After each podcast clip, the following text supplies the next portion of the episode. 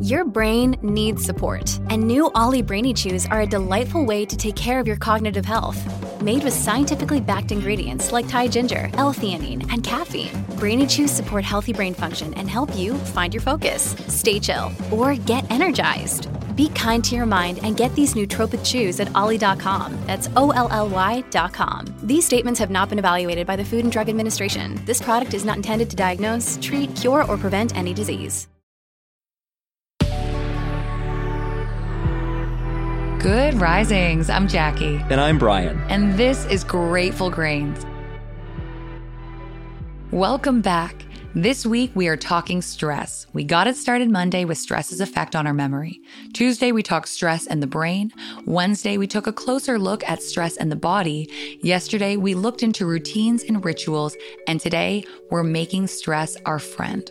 Today, we're diving deeper into the tools we have at our disposal when choosing how to interact with our body's physiological responses to stress. TED Ed educator Madhumita Murgia explains there are many ways to reverse what cortisol does to our stressed brains. The most powerful weapons are exercise and meditation, which involves breathing deeply and being aware and focused on our surroundings. Increasing our heart rate is linked to chemical changes in our brains that help reduce anxiety and increase our sense of well being. Regular exercise is also widely thought to improve sleeping patterns, which comes in handy the night before a stressful situation. Exercise and meditation are also known to increase the size of the hippocampus, thereby improving our memory. TED Ed educator Elizabeth Cox suggests that we prepare. If we know a stressful situation like a test is coming, we prepare in conditions similar to that stressful environment. So if we're stressed about that test, we might prepare by completing practice questions under time pressure or seated at a desk rather than on a couch. That decreases our stress response to these specific factors. We're putting ourselves in as similar a situation as possible to prepare ourselves we want to come across as little surprise as possible when the time to perform arrives. And on the actual test day, we want to focus on deep breathing to counteract our body's fight, flight, freeze response. Deep breathing exercises have shown measurable reduction in test anxiety in groups ranging from third graders to nursing students. But the calming effect of deep breathing extends well beyond tests. TED Ed educator Sharon Bergquist touches on something we discussed in the last week of June in our episode titled Call It What It Is Excited. As often as possible, we reframe the meaning of stress in our minds. If we can view these stressful situations as challenges, we can control and master rather than respond in fear as though the stress is some insurmountable feat. We'll perform better in the short run and stay healthier in the long run. Stanford University psychologist Kelly McGonigal, a health psychologist who's made it her mission to help people be happier and healthier, is turning the entire conversation about stress on its head. She argues that the best way to overcome stress is not to overcome it at all, it's to reframe our relationship with it. She shares the result of a study which tracked 30,000 adults in the United States for eight years. They started by asking people, How much stress have you experienced in the last year. They also asked, Do you believe that stress is harmful for your health? And then they used public death records to find out who died. They found that people who experienced a lot of stress in the previous year had a 43% increased risk of dying. But what's shocking is that was only true for people who also believe that stress is harmful for your health. People who experienced a lot of stress but did not view stress as harmful were no more likely to die. In fact, they had the lowest risk of dying of anyone in the study, including people who had relatively little stress. So, the researchers estimated that over the eight years they were tracking deaths, 182,000 Americans died prematurely, not from stress, but from the belief that stress is bad for you. The shocking results of the study inevitably led to the question can changing how we think about stress make us healthier? And here, the science says yes. When we change our mind about stress, we can change our body's response to stress.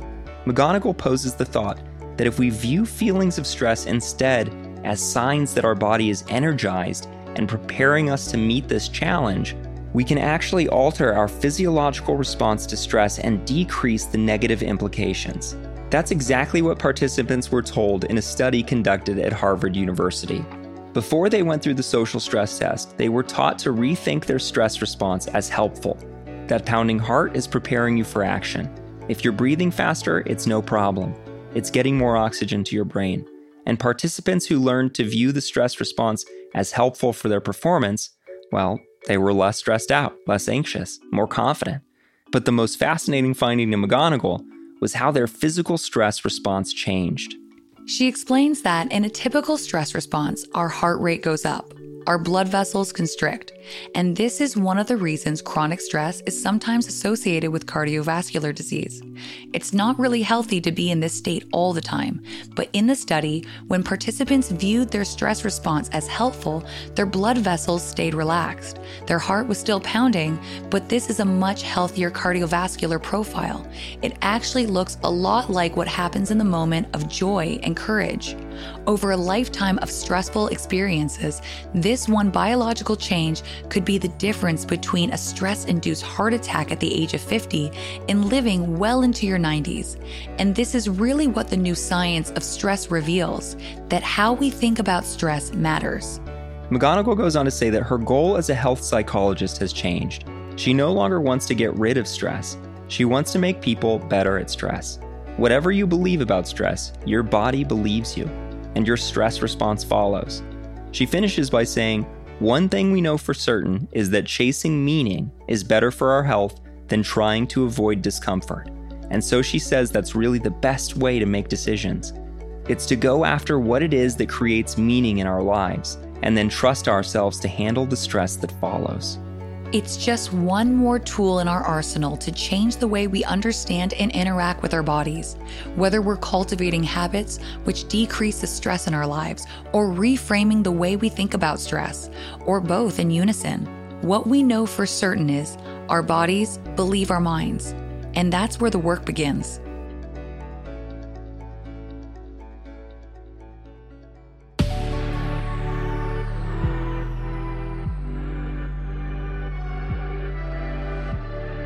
Thanks so much for joining us on Grateful Grains. You can find us on Instagram at Good Risings, or you can find me at B McMuffin. And you can find me at Jacqueline M. Wood underscore one. See you again Monday. Until then, remember, a better tomorrow starts with today.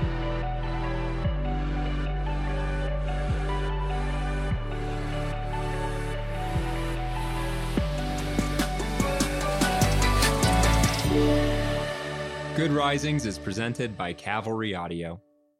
Save big money when you start your next project today at Menards. Check out our great selection of garage and utility lighting options in stock, ready to take home today. We carry everything to help you illuminate whatever project you're working on. Shop garage and utility lighting products in store at your nearest Menards. You can also view all of our entire selection of lighting options today on menards.com. Save big